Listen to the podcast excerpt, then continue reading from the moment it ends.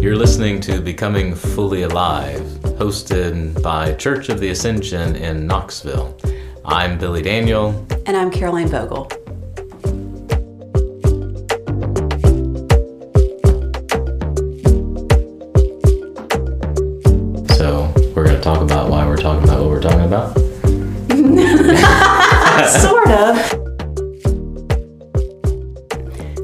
Spiritus Knox is a center for spiritual learning and practice. We've set up a monthly offering rhythm for Sunday evenings at 5 p.m. The first Sunday evening is the Spiritus Knox book study. Second Sunday evening of the month is Breathing Under the Oak Trees. Third Sunday evening is our monthly Celtic service. And the fourth Sunday is Tools of Aliveness. So we hope that you'll join us. You can learn more at our website, spiritusknox.com.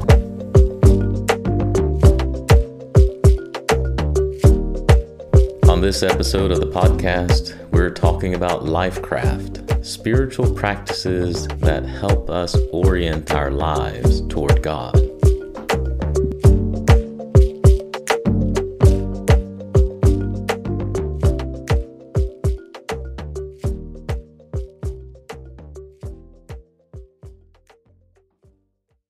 So, why lifecraft? What is a lifecraft? Before we get to why, what is it? So Simone Weil has this wonderful um, in her book Seeking God. She has this wonderful way of talking about artisans and, and craftsmen, and and she says that the the peasants have this wonderful saying that when a carpenter cuts his hand when preparing the wood, that it's the craft entering his body. Mm. And and I've really thought a lot about that.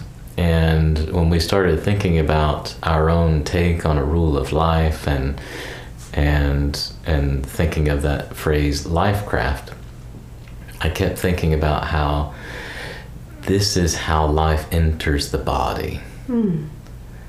So we know that we have at the very core of who we are that we are the image of God that this this life that God's given us that's who we are. And there's a need for that life to enter the body in a way that draws out who we are within. And and so when I think of lifecraft it really is crafting a life. Crafting a life through deliberate practices through cultivating of an attention, deepening awareness both of who we are, who the people in front of us are, and and what it means to inhabit the world. So th- those are the things that immediately come to mind when I think of what is a life craft and mm-hmm. and and why do we need it?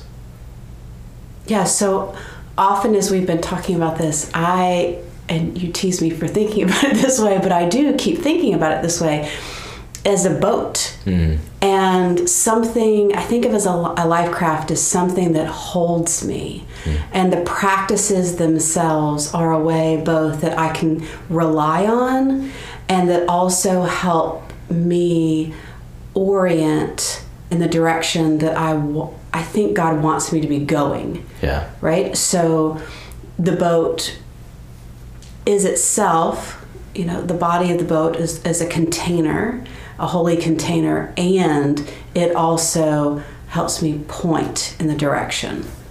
Yeah. Um, yeah.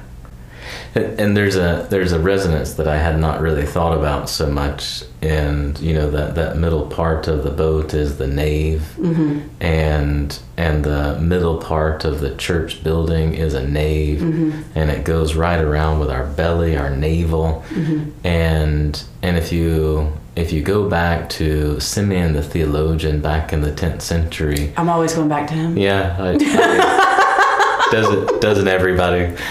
I think he might be the first one to say the word navel gaze, mm. gaze at your navel, mm-hmm. and it, it it's not just the kind of hokey spiritualist practice.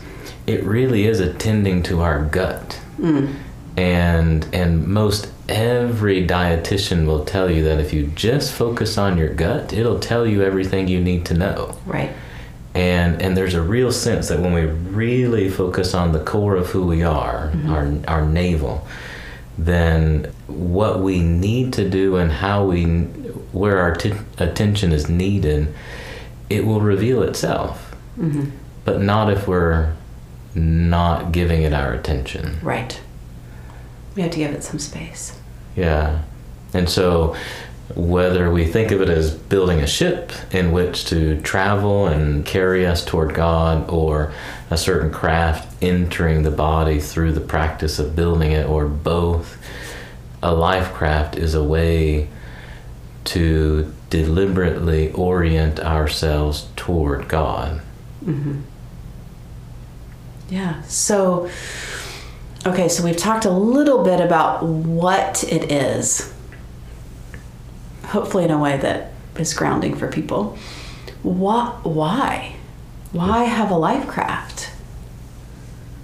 I mean, we get super jazzed about this, but I'm not sure it's really always apparent to other people why it's so jazzy, like why it's so um, beneficial for our lives, what it, yeah, what it offers us in really meaningful ways. Yeah, so I mean, I, I think it is a challenging thing to to really describe and talk about. Mm-hmm. It really is to, to fully understand or even catch a glimpse of it. You really do have to practice it. So, in describing it, I think owning up front to to know what this is all about, you got to practice it yourself Yeah, you got to live into it. And there are there are things that can be described and and and I would say one of the practices for me that has sort of changed everything both physiologically how I experience the world how I see things has been the practice of breathing mm-hmm. and and really sitting down for 20 minutes to an hour of just breathing. And and so I I follow a little bit of a blend of lots of different practices. And I, I became became taken by the Tai Chi method of breathing in and out in such an elongated way that those around you don't even notice that you're breathing. And and so most most westerners have a breathing cycle taking air in and uh, letting air out. Something like 20 to even 30 revolutions a minute. And and that's a lot. And and the goal is to get down to around 4 to 6 Wow. And and so in in tai chi most most practitioners have one revolution per minute. And it's so slow and rhythmic that you're basically inhaling for about 20 seconds and exhaling for 40 and and I've developed that over time and it does I don't do that so much throughout the day but when I'm sitting in the morning and I'm just doing that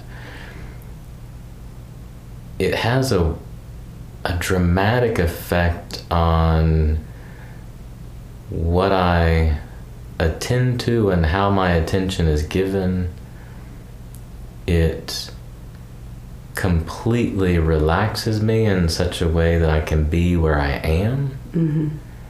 And throughout the rest of my day, when I have given myself to this practice for uh, some length of time in the morning, I notice myself, I catch myself throughout the day having this very slow, rhythmic breath.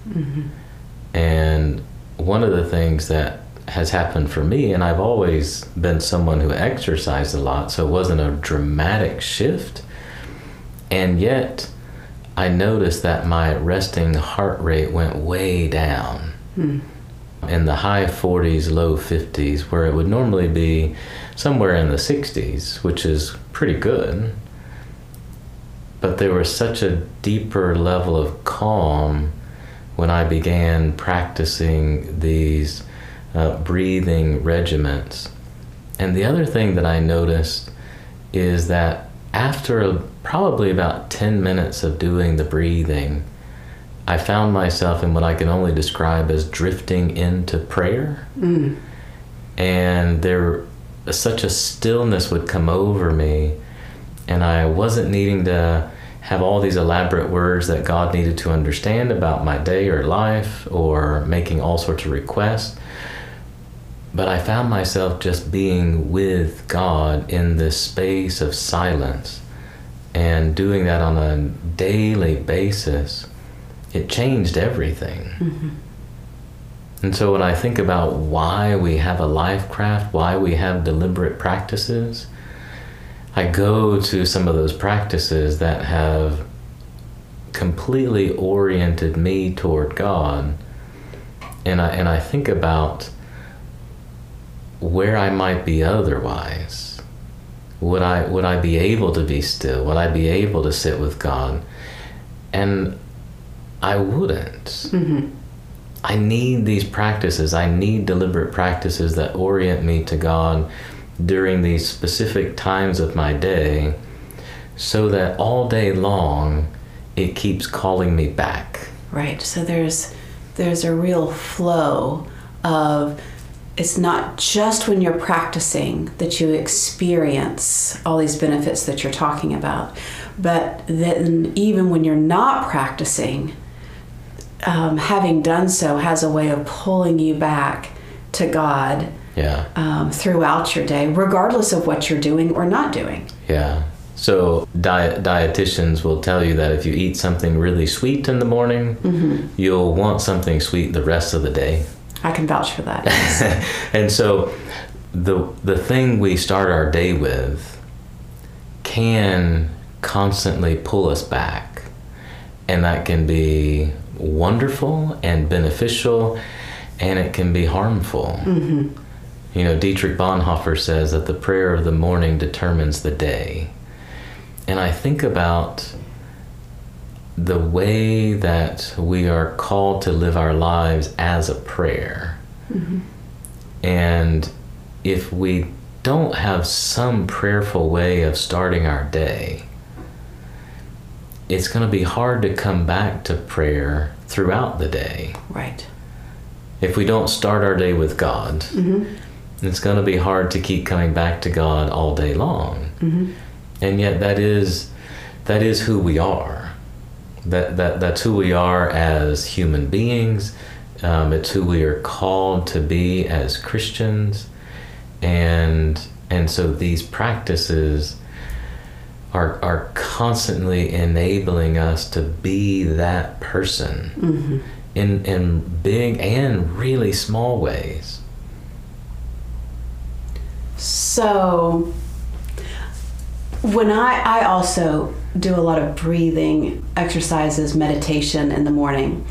And one of the great benefits that I find is in that stillness and quiet, I'm able to get in touch with my own soul better and and with God for sure. And I'm much more likely to be able to connect with um, God's light inside of me. Hmm. And so, because when I'm going through my day, I mean, the light and the dark within me kind of have equal opportunity, right?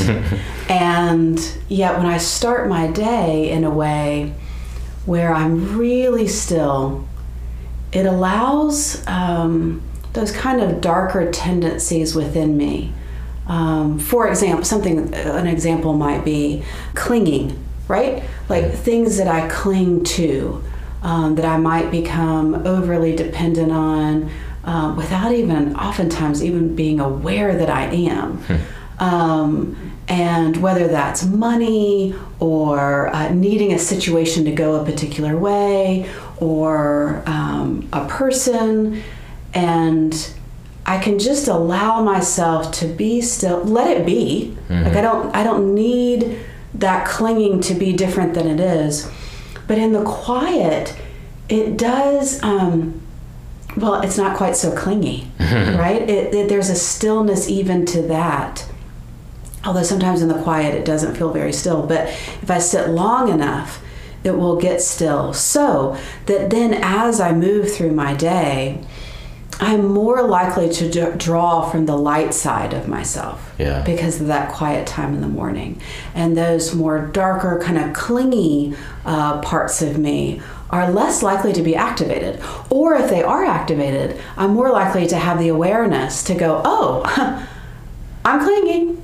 You know, there it is again. Yeah. And I don't have to judge myself. I don't have to beat myself up for it, but I can just go, oh, there it is. And then I can work with it in a different kind of way than than if I don't have that stillness, that quiet in the morning. Yeah, because I- well, I've been thinking about this a lot. How we and I preached on it yesterday. How all of us have a light side and a dark side within us. You know, I think it's so interesting that, especially where we are in our culture, it was so we're so easy to say, "Oh, these are the good guys, these are the bad guys," and Right. throughout history, we've always done this, mm-hmm. right? But we all have this kind of collective awareness that we're doing more of it lately, and it's it's a real defensive posture. And the reality is, is that as long as I'm really invested in these are the good guys, these are the bad guys, these are the people of the light, these seem to be the people of the darkness, then I don't really have to contend with both the light and the dark within myself. Yeah. And I keep, what keeps resonating with me is, oh, oh, oh, but I'm going to keep perpetuating that them and us, light and mm-hmm. dark in the world, as long as I don't reconcile it within myself, right? To have some level of acceptance and ability to work with both the light and the dark within me. because it's the it's my it's my dark side that wants to highlight your darkness Yes, right right. and so long as i'm doing that i don't see my own darkness Exactly. i just see yours mm-hmm. And that's easier, right? I mean, there's a real human, even uh, thriving human. I don't mean thriving in a good way, but this sense of it's easier. It's just, it's easier to go to, I'm going to pay attention to your darkness so that I can alleviate the pain of mine. yeah it's a survival mechanism It, that's what I was trying to say. Yes. and and but we don't see it as survival we see it as you're just a um, a bad or dark person Right. yeah Right. Without ever having to really look inwards to say, whew, do I have some of those tendencies? What do those tendencies look like in me? And then what does that bring up in me? Because oftentimes, and I know I'm not alone in this, um, is when we really get in touch with our dark side, um, the darkness within us, what we would maybe label bad within us, is that it oftentimes really provokes shame yeah. This sense of oh my gosh well if this is true about myself then you know all these things but it, it's it's most threatening in relationship whether that relationship be to oneself or to other people or or to god. And um, so then oh gosh so then it just becomes like utter turmoil right? Um, and it's all happening just within myself yeah. Right? All the time. All the time. All the time. So again this so if, if you can take the beginning of the day to really be in a place of stillness uh, with your own soul connecting very intentionally to a loving god it does have a way of orienting um, your heart as you move through the day your thoughts as you move through the day. Yeah. It's going to come as no surprise to you that I'm going to quote from my new favorite poet, Hafez. yeah let's go Let's go there. He has this marvelous poem where he talks about um, um, he loves to write about donkeys, and he says, why speak to the donkey in me with the donkey in you when there are all these other wonderful creatures and beautifully colored birds who just can't wait to come out and greet you? Mm-hmm. And I think about that sense of we have this lightness and this darkness that we can bring out to greet each other. Right. Why do we lead with the darkness? Why do we so often lead with the darkness when there are so many other wonderful, beautiful colored birds who just can't wait to come out and greet us and the other person? Right. And I think it goes back to what you said it, it's about survival mechanisms. Yeah. And so often we don't even realize that we're doing it. Yeah. Right? It's so in our blind spot. And, and it also has this um, a way of keeping us from seeing one another and the world around us as a real gift. Yes. And I, I know that um, in the Spiritus Knox book studies, you've been reading Robin Kimmerer, Mm-hmm. and and she talks a lot about seeing the world as gift. Yes. What, what what have you come across there? So just this morning, I was reading one of the essays in particular in Braiding Sweetgrass. It's, it's around the middle of the book. And three different quotes um, leapt out at me. And one goes like this How will people ever care for the fate of moss spiders if we don't teach students to recognize and respond to the world as gift? And I think you can fill in the blank moss spiders with anything. Yeah. Right? Um, but how how do we allow ourselves how do we even build a practice within ourselves to recognize and respond to the world as a gift and um, you know one of the practices um, that you've been talking about in lifecraft is welcoming the challenge Yeah. and so oftentimes in in our culture, maybe it's even just the human experience. I don't know. I don't really necessarily think it's exclusive to our culture. But what we find challenging, oftentimes we do not perceive as gift. We quickly label as, oh, this is something's wrong. Yeah. Um, it needs to be changed. It needs to be fixed. Um, we have a hard time going, oh, wow, this is challenging. what a gift. Right. Be, because if it's challenging, if it's causing me to question myself or question my judgment or whatever it might be, I don't want to come to terms with all the stuff where I might have been amiss, where I may have gotten it wrong. I don't want to name those things. And and so we shy away from it as opposed to welcoming that challenge in such a way that oh here's an opportunity to grow. Mm-hmm. Here's an opportunity to better understand. Here's an opportunity to know oh that thing that i said it did not land mm-hmm. with that person in the way that i really wanted it to. Right. I, I may have said something that i thought was completely benign but it landed in such a way that um, it's coming back to me from the other person as a challenge. And suddenly I have to ask myself, oh, it is was that healthy? Was that helpful? Am I drawing out the birds? Um, or as uh, Benjamin Zander, another of my favorite peop- uh, people to um, think through in terms of of this relational dynamic that we have. He always talks about um, shining eyes and how we make the eyes of those around us shine. And he asks the question if I'm not making the eyes of those around me shine, who am I being? Mm-hmm. Not, not what am I saying, what did I say, who am I being? And I think welcoming the challenge gives us the opportunity to really ask ourselves, oh, who am I being? Yeah. Yeah. Hmm. So another quote Yeah. that popped out this morning. Um, all we need as students is mindfulness. Paying attention is a form of reciprocity with the living world. Receiving the gifts with open eyes and open heart.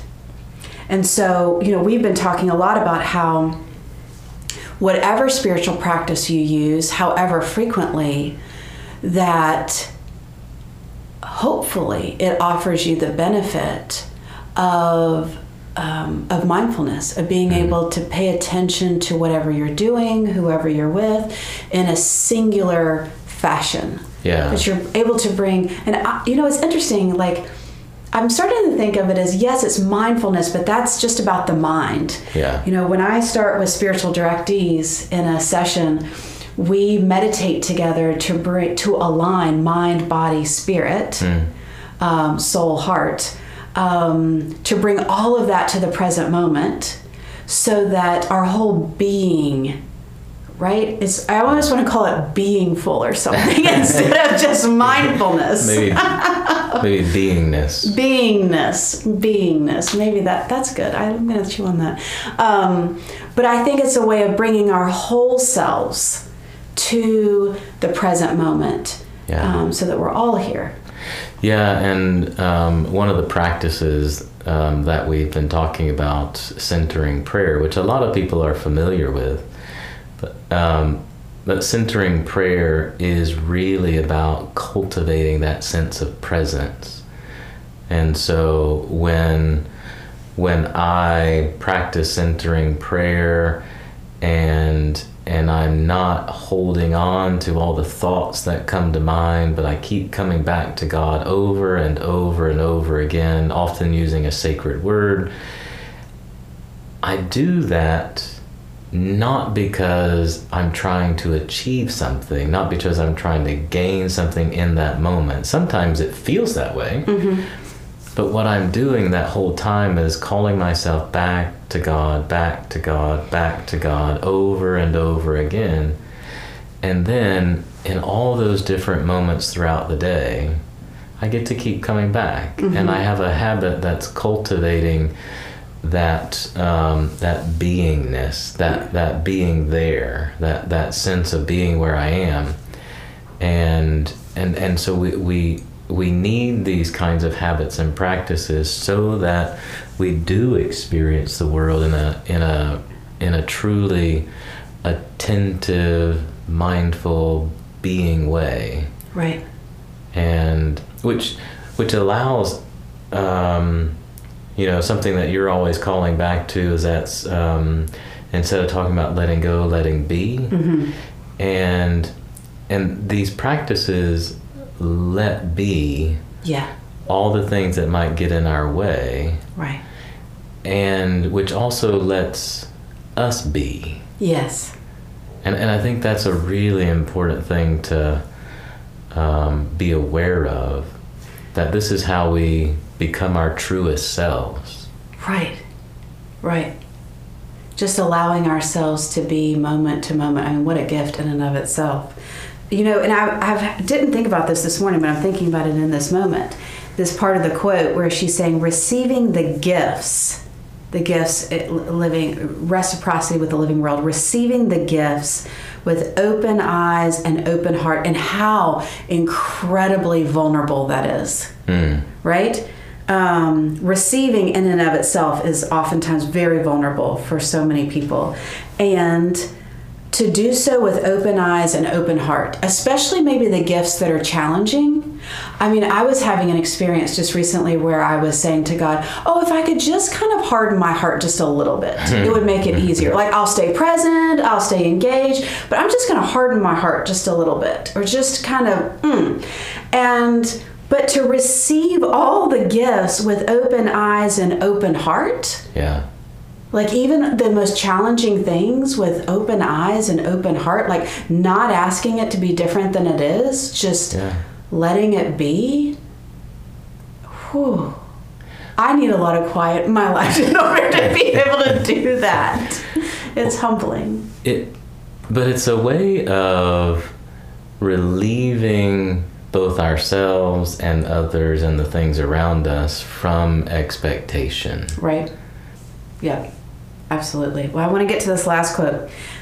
A teacher comes they say when you are ready and if you ignore its presence it will speak to you more loudly but you have to be quiet to hear. And i think maybe that sums up uh, for me the need for spiritual practices because all my spiritual practices allow me to get quiet and to hear so that as the teachers appear throughout the day, I recognize them as Yeah. teachers um, in all their varying levels of challenge. Um, but I can see them for what they are, not be so reactive, um, and, and receive each teacher as a gift. Yeah. So, how do you see our receiving the teachers as gift? How do you see this coming back to the conversation we were having earlier about, you know, we've got this potential for darkness and goodness and and the, these teachers kind of draw out from us one of those depending on how we in some sense let them Mm-hmm. and and so sometimes that hard teacher right that challenging person might be wanting to draw out our dark side. Sure. and we can yet bring forth the light side as it mm-hmm. were. Mm-hmm. And so how do you see that dynamic of the the challenging teacher when we receive that person as gift as a teacher rather than a combatant Right. how does that alter our experience and and help us live into that deeper sense of aliveness that does want to come out of us Right. Yeah, so I, I think that um, my spiritual director calls um, these uh, kind of maybe we think of them as challenging teachers. She calls them sandpaper people, where they kind of feel like so- it's like rubbing against you and it causes a lot of tension and irritation. yeah i've felt them Yeah, that's usually how we do experience. We feel them, right? We feel the agitation, we feel that annoyance and um, frustration, and oftentimes with that comes then a very irritable, um, antagonistic response. It's more reaction. Uh, we get very reactive with them, and and that is oftentimes a sign of I think our dark side or our um, our shadow side coming out is when we do feel kind of combative or um, or maybe we just want to flee. It's really fight, flight, freeze, or we freeze. We go kind of numb um, around these people, and and sometimes it's it's you know you see this person coming. And your body already starts to, to respond in a certain kind of Yeah. way or react in a certain kind of way. And sometimes it's this is a person that normally doesn't irritate you or bother you, but but for whatever reason today they say something or they say it with a certain tone and you're like, ah, and you get really reactive, right? And so these situations, these people draw stuff out of us in a way that go, whoa, like what's that about? yeah. Right? And so without that experience without that teacher coming in into my awareness into my day i don't have the opportunity to engage this side of me that gets really reactive. And and because of that i can't um, i can't shift it if i don't bring it out of my blind spot to work with it So, how do you see? So, we've been talking about the this lifecraft business and and the need for spiritual practices.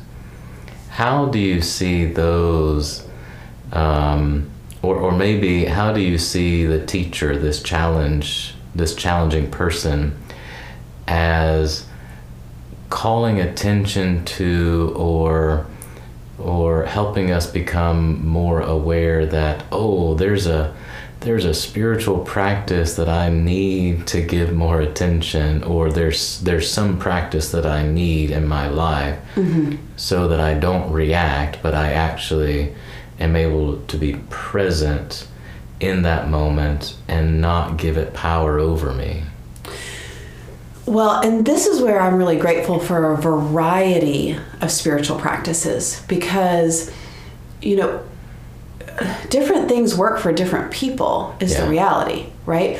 And so to ask someone who gets highly anxious in these situations or who might have like OCD for example, to to ask them to sit and just be with that, oh hmm. my gosh, that and just just be quiet with that. I mean, that would just be like an utter hell.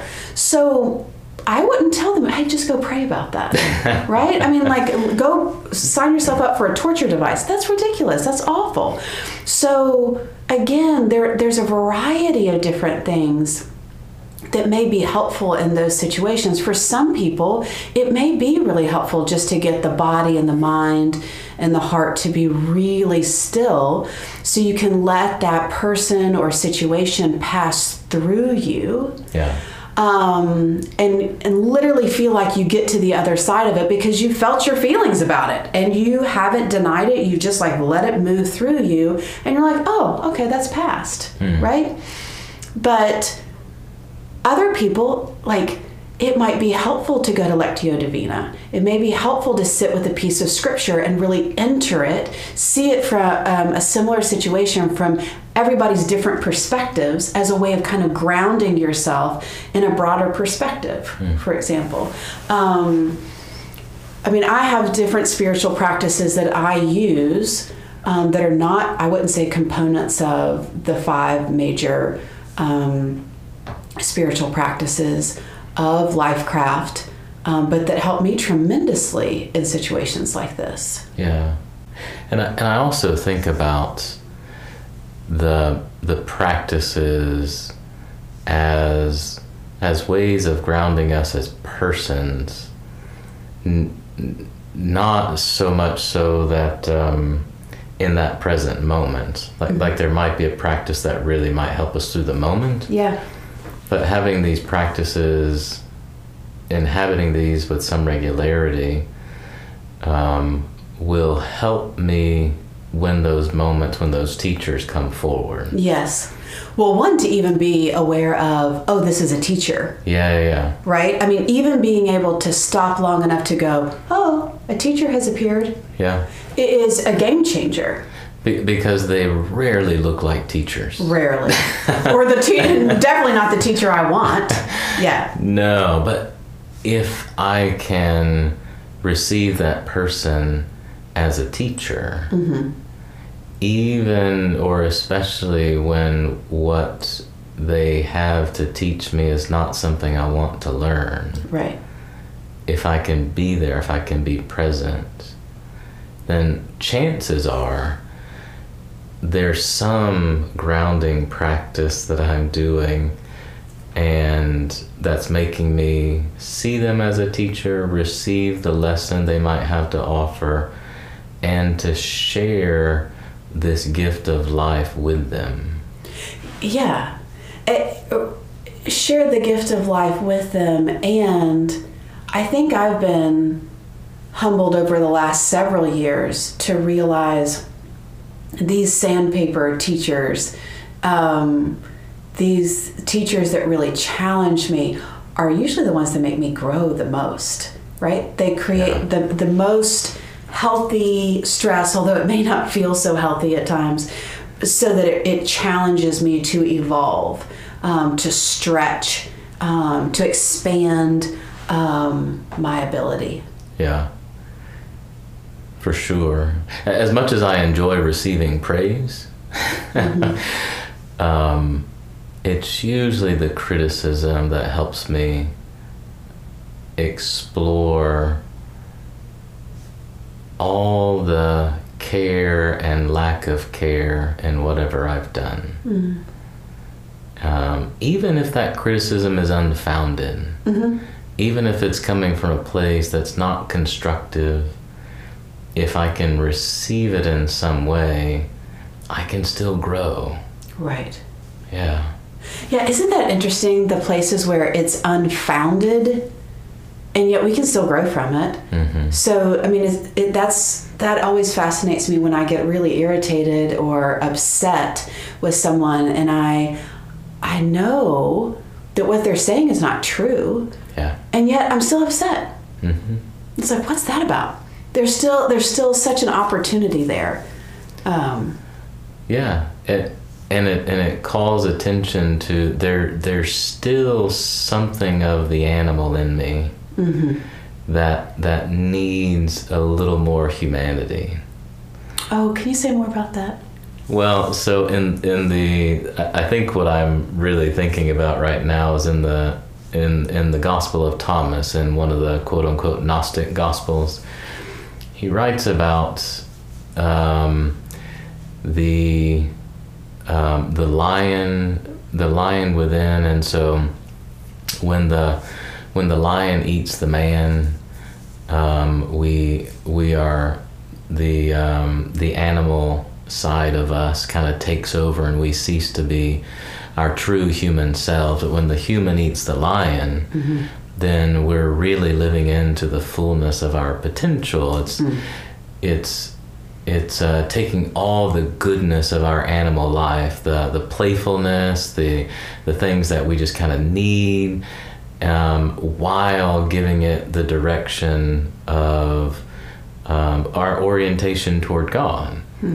Otherwise, we're just chasing the food, we're just chasing our desires, we're just chasing after our need to survive. Mm-hmm. And when that overcomes us, when it consumes the human within us, mm-hmm. then we lose sight. And we can't receive those people as our teachers Right. and and we lose our playfulness. Uh-huh. And and one of the one of the most miraculous gifts I have received in recent years is is that when those hard teachers, those unfounded critics, um, I can smile at them now in a way that I couldn't before, because even though I'm Smile with warmth. smile with warmth, not in a kind of antagonistic way, but I can smile knowing that while what I hear them saying doesn't seem to have any grounding in truth, I it, it's often coming from somewhere where deep down they might actually be trying to be helpful and and so I can see through the layers um, much easier than I used to. There were times when I just couldn't see it, Sure. And and now I can see that what they what they're really after is some goodness that they can't put their finger on, mm-hmm. and and if I can sit with it, then we might find it together. Mm-hmm. And, and that I think is when we can overcome that animal flight, fight, fight, fight, flight, freeze, Yeah. And and live into that fullness of our humanity. Yeah. So I think I think what I hear you saying is that like even the most challenging teachers can make your eyes shine. Yeah, even when they're not trying to make my eyes shine, They still can though. they still can. Hmm. And I wonder if that's a little bit about because you can get through all the layers and you can see that the essence of their being Yeah, is goodness. And, and what they're trying to share with you, the essence of what they're trying to share with you, is goodness. yeah. And it comes back to one of my favorite quotes by St. Augustine that we either love the wrong things or we love the right things wrongly. Mm-hmm. And I think that may be too polarizing, but but I think it's a helpful way to think about these things is that deep down people want what's good. Mm-hmm. Sometimes they don't realize it, realize it because they might want it for the wrong reasons mm-hmm. Or they don't exactly know how to bring it about. Mm-hmm. And they're yet striving for it in their own way. Mm-hmm. And if we can be gracious and hospitable enough to recognize that oh what they're really after is something more something more meaningful they're really after the good because that's who they are deep down at their core. Mm-hmm.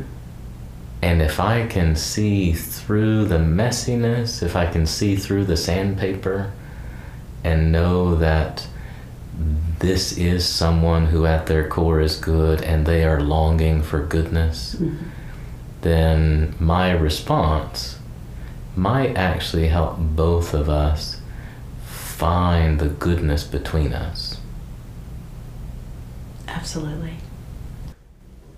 So, what we're talking about in this whole business of a life craft, crafting a life, inhabiting the world with through these spiritual practices, we're, we're talking about cultivating a, a kind of disposition, a, a total orientation of our being toward the world and others, toward God.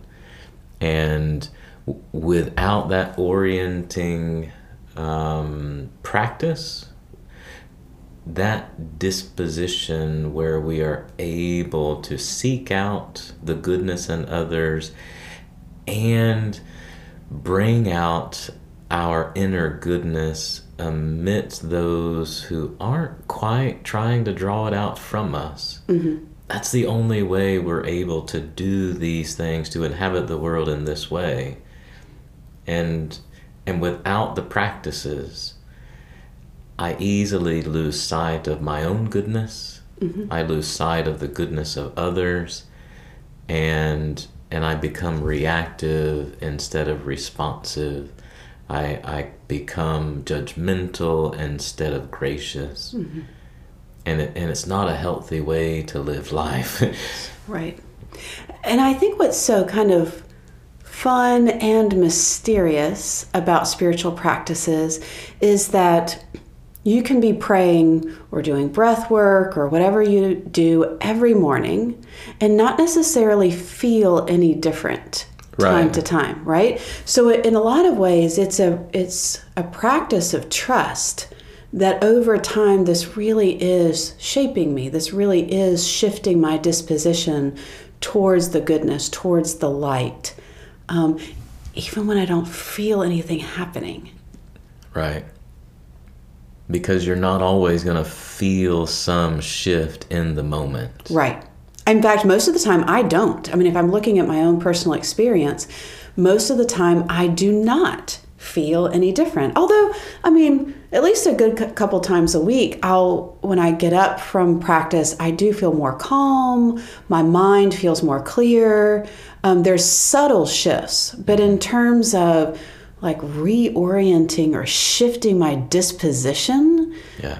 I think that that's the slow drip over time. It, it is a slow drip.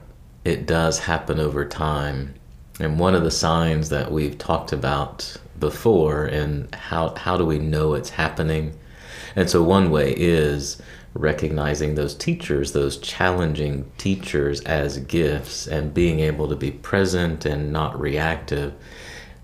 And another one that is just so ordinary that we don't often think about and maybe maybe we don't associate this with a sign is laughter. Hmm.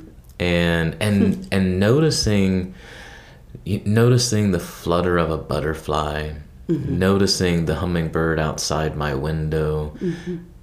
All the beautiful things in creation, all the things that bring joy to our life we get to experience those things more often because we are disposed in such a way that we're open to the more that's all around us. Right, so there's an expansive effect Yeah, totally. on our minds, our hearts, our souls, our spirits, our bodies through these practices. Yeah. Yeah. We we notice more goodness all around us. Mhm. Yeah. We'll have to talk more about laughter another time. That's worth a whole nother its own whole dive. It it deserves its own episode for sure. Yeah. As Hafiz says, it is the purest sound. Yes. Good.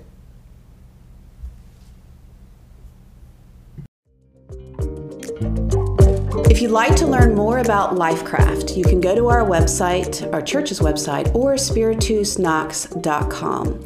There we'll have information that you can download and read and fill in for yourself. And if you'd like to learn more about spiritual practices and learn in person, please join us at any of the offerings that we have in person on Sunday evenings at 5 o'clock. Again, you can learn more at spiritusknox.com.